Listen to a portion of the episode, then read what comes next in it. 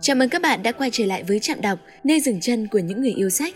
Nhà văn John Green từng nói, sách giống như những kẻ si tình bị bỏ rơi. Khi bạn rời xa thì sách luôn luôn đợi bạn. Khi bạn quan tâm thì bạn sẽ luôn nhận được hồi đáp. Trong đó, sách văn học là dòng sách đáng đọc nhất trên đời bởi giá trị truyền tải và tính tự nghiệm vô cùng to lớn. Hôm nay, hãy cùng Trạm Đọc tìm hiểu 10 tựa sách văn học không thể bỏ lỡ nhé. Đầu tiên là một tác phẩm được viết cho thiếu nhi nhưng lại có một sức hút mãnh liệt đối với cả người lớn. Đổi thỏ. Nhiều người nói rằng họ thích mùa đông, nhưng thực ra cái mà họ thích là cảm giác mình có thể chống lại mùa đông lạnh giá ấy. Với họ, thức ăn trong mùa đông không thành vấn đề, họ có bếp lửa và quần áo ấm. Mùa đông không thể làm hại họ, và vì thế chỉ làm tăng cảm nhận của họ về sự khôn ngoan và an toàn. Với chim chóc, muông thú và cả những người nghèo, mùa đông lại là cả một vấn đề. Loài vật không cư xử như con người, nếu phải đánh nhau thì chúng sẽ đánh, nếu phải giết thì chúng sẽ giết, nhưng chúng không ngồi lại với nhau, dùng trí khôn của mình để nghĩ ra những cách thức khác nhau, hòng hủy hoại cuộc sống hoặc làm tổn thương những sinh vật khác. Chúng có lòng tự trọng và tính thú. Đây là hai trong những trích đoạn nổi tiếng của đồi thỏ. Tác phẩm đã nhận được huy chương Carnegie và giải thưởng Guardian cho thể loại tiểu thuyết viết cho thiếu nhi. Vào năm 1973, đồi thỏ chuyển thể thành phim hoạt hình. Đến năm 2003, BBC bầu chọn đây là quyển tiểu thuyết của mọi thời đại. Đuổi thỏ là một cuốn sách đột phá của nhà văn tài năng người Anh Richard Adams. Khổ sách lớn dày hơn 500 trang, có vẻ là quá nặng theo cả nghĩa đen và nghĩa bóng đối với thể loại sách thiếu nhi. Tuy nhiên, đó chính là nét hấp dẫn lạ lùng đầu tiên mà nhà văn gửi gắm. Một cuốn sách thiếu nhi có thể dày như sách cho người lớn. Cuộc phiêu lưu của 12 chú thỏ từ bỏ quê hương để tìm kiếm vùng đất mới được thuật lại rất chi tiết và lôi cuốn qua từng chứng sách, được chia nhỏ trong 4 phần. Hành trình trên ngọn đồi Watership Evrafa và thủ lĩnh kề phỉ. Cuốn sách dành cho thiếu nhi nhưng lại có sức hấp dẫn mạnh mẽ đối với người lớn bởi nó truyền tải những bài học sâu sắc về tình cảm gia đình, sự tin tưởng, lòng can đảm và hơn hết là khao khát tự do. Columbus, bốn chuyến hải hành là cuốn sách thứ hai bạn không nên bỏ lỡ. Columbus của Lawrence Bergreen hiện lên vô cùng ấn tượng, bí ẩn, táo bạo với sự hoang tưởng và tàn nhẫn – Nổi lên từ câu chuyện này như một sự bổ sung quý giá cho những áng văn về Columbus là một hình tượng đầy tính kinh ngạc với những khám phá về một người đàn ông có thể trở thành nhân vật chính trong bi kịch của Shakespeare theo Ian W. Toll The New York Times Book Review. Đó là lời nhận xét trên báo The New York Times dành cho cuốn sách Columbus Bốn chiến hải hành của nhà văn Lawrence Bergreen. Dưới ngòi bút tài hoa của mình, Columbus được quan sát dưới góc nhìn thú vị và đa chiều, không hẳn là nhà thám hiểm đại tài khám phá ra châu Mỹ như cách người ta vẫn hằng nhắc đến, mà là một người đàn ông xuất sắc, can trường, hoang tưởng, tàn nhẫn, mâu thuẫn và cũng vô cùng bất hạnh. Cuốn sách được chia thành 4 phần, gắn liền với 4 chuyến đi đầy biến động, từ kho tàng ghi chép đồ sộ của Columbus và những người đồng hành, cùng nguồn tham khảo phong phú đáng tin cậy. Tác giả Bergreen đã tạo nên một không gian ba chiều trên trang sách tái hiện chân thực bốn chuyến hải trình đầy sóng gió mà từ đó Columbus đã khám phá ra tân thế giới châu Mỹ ngày nay. Nếu bạn muốn thấu hiểu bản thân và cuộc đời vô thường, hãy đọc Tuyết giữa mùa hè Cuốn sách là tuyển tập những lá thư của thiền sư nổi tiếng Sayadaw Yuchotika gửi cho bạn bè và các học trò trong nhiều năm, được những người học trò của ông sưu tầm và biên tập lại. Cuốn sách chứa đựng lời dạy dỗ, khuyên bảo chân thành của thiền sư về hầu hết mọi chủ đề gần gũi trong cuộc sống và sự tu tập của một con người luôn hướng đến trí tuệ của những điều chân thiện mỹ. Từng lá thư được thiền sư viết trong nhiều năm tháng và hoàn cảnh khác nhau nên mang đậm dấu ấn thời gian và trải nghiệm. Cuộc đời tu tập cùng với những lời dạy, lời khuyên và sẻ chia của thiền sư đúc kết trong cuốn sách đã trở thành nguồn cảm hứng, khích lệ lớn lao cho rất nhiều người trên hành trình tìm kiếm hạnh phúc và sự an lạc trong tâm hồn. Đời bạn, bạn không sống, ai sống hộ là cuốn sách nổi bật năm 2019. Những thử thách trong cuộc đời đều chỉ có mục đích duy nhất là rèn luyện bạn thành một viên kim cương tỏa sáng, còn điều gì quan trọng hơn là sự tự tin và năng lực của chính mình. Khi bạn có khả năng kiếm tiền, bạn có thể thấy được cơ hội trong mọi nghề nghiệp, khi bạn có thể thấu hiểu quy luật của cuộc sống, bạn có thể sống ở bất cứ nơi đâu.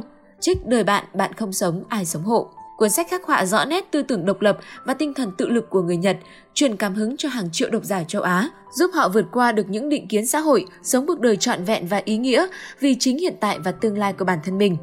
Cuốn sách mang theo tuyên ngôn cao đẹp và hùng hồn là vậy, song dưới ngòi bút của Watanabe, tác phẩm hiện lên thật dịu dàng, truyền cảm mà không kém phần sâu sắc.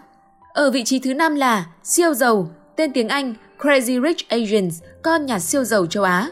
Cuốn sách được truyền thể thành phim vào mùa thu năm 2018, tạo nên cơn sốt phòng vé phương Tây. Câu chuyện kể về mối tình giữa Rachel Chu và Nick Young, hai giảng viên đại học gốc Á tại Mỹ. Theo lời mời của Nick, Rachel theo anh về ra mắt gặp gỡ gia đình tại Singapore.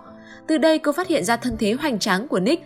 Gia đình anh là một trong những nhà tài phiệt giàu có nhất Singapore. Mọi chuyện trở nên khó khăn hơn khi cô phải đụng mặt với bà mẹ khó tính của Nick, kèm theo đó là vô vàn bí mật của giới thượng lưu. Cuốn sách tiếp theo, Đà Lạt bên dưới sương mù sẽ mang tới cho bạn góc nhìn sâu sắc, sáng tỏ hơn về thành phố Đà Lạt nên thơ, đồng thời giải đáp cụ thể cho câu hỏi điều gì làm nên mã gen Đà Lạt một thời? Đây là cuốn biên khảo mà tác giả Nguyễn Vĩnh Nguyên đã dày công chất lọc và hệ thống lại từ khối lượng tài liệu đồ sộ được khai thác từ nhiều nguồn khác nhau.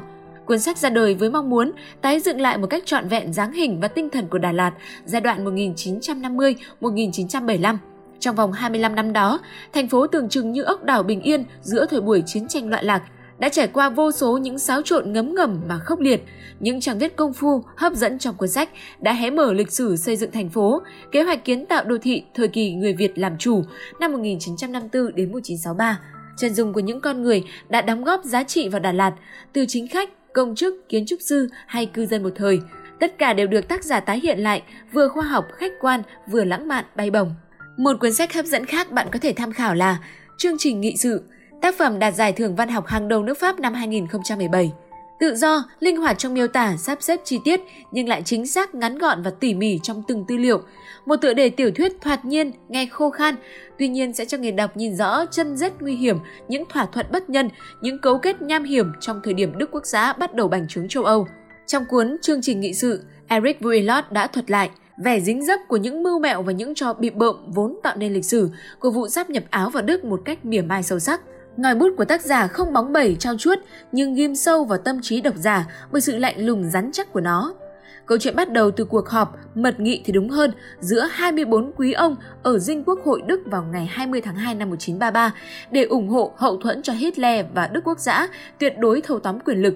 24 quý ông đó thực chất là những nhà tư bản, chủ các tập đoàn doanh nghiệp, tên tuổi của họ vẫn tồn tại vững vàng đến ngày nay. Nếu bạn ở Hà Nội và yêu mến khu tập thể Kim Liên cũ kỹ đầy hoài niệm, hãy đọc Kim Liên một thuở.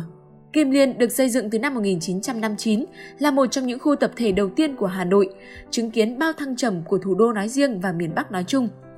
Với thế hệ 6X, 7X, 8X sinh ra và lớn lên ở Hà Nội, khu tập thể là một phần đáng nhớ của tuổi thơ tràn đầy hồi ức. Gia đình tác giả là một trong những cư dân đầu tiên của khu tập thể cao cấp nhất Hà Nội thời bấy giờ, gắn bó với nơi đó gần 60 năm, cùng lớn lên, trưởng thành và già đi theo năm tháng. Khu tập thể giờ đây chào đón những người trẻ, người nhập cư với một vài đổi thay ở diện mạo bên ngoài. Màu sơn vàng đặc trưng, những khe cửa hoa ít ánh sáng, sành cầu thang bộ chung được cơi nới để đồ đạc cũ hỏng hay bếp than tổ ong, bếp dầu, nơi nhốt chó mèo vân vân. Trong cuốn Kim Liên một thuở, tác giả đã gói ghém cả hồi ức và tình cảm thương yêu sâu sắc đối với Kim Liên để viết nên câu chuyện về nó, về những con người cũ và mới đã đi qua khu tập thể có tuổi đời hơn nửa thế kỷ này. Cuốn sách văn học nổi bật tiếp theo là Damien, câu chuyện tuổi trẻ của Emil Sinclair. Cuốn sách xoay quanh Emil Sinclair, một cậu bé được sinh ra trong một gia đình trung lưu.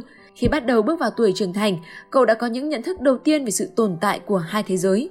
Cậu băn khoăn giữa ánh sáng và bóng tối, giữa thiện và ác, giữa ảo ảnh và hiện thực.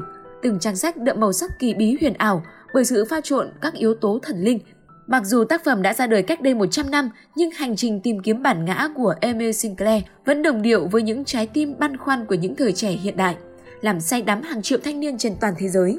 Damien, câu chuyện tuổi trẻ của Emil Sinclair là cuốn sách được RM, trưởng nhóm BTS gợi ý đọc bởi những giá trị vượt thời gian của nó. Cuốn sách đã khơi gợi cảm hứng cho MV Blood, Sweat and Tears và còn làm mạch nguồn xuyên suốt album Wings của BTS.